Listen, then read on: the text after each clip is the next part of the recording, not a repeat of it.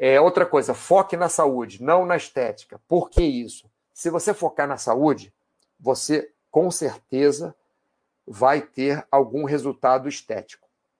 Se você focar na estética, não necessariamente vai ter um resultado saudável.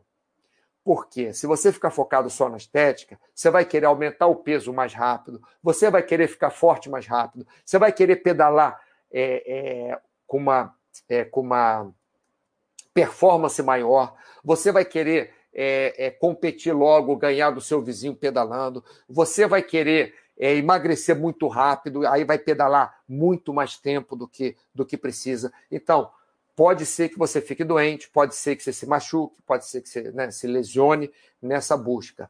E se você focar na saúde, você vai estar focado em fazer aquilo certo, corretamente. Não existe uma forma só correta de fazer isso. Não existe é, é, é, o que é 100% certo ou 100% errado, mas existe o que te leva a melhores resultados, o que seria mais correto e o que seria mais errado você fazer, o que vai te levar para piores resultados.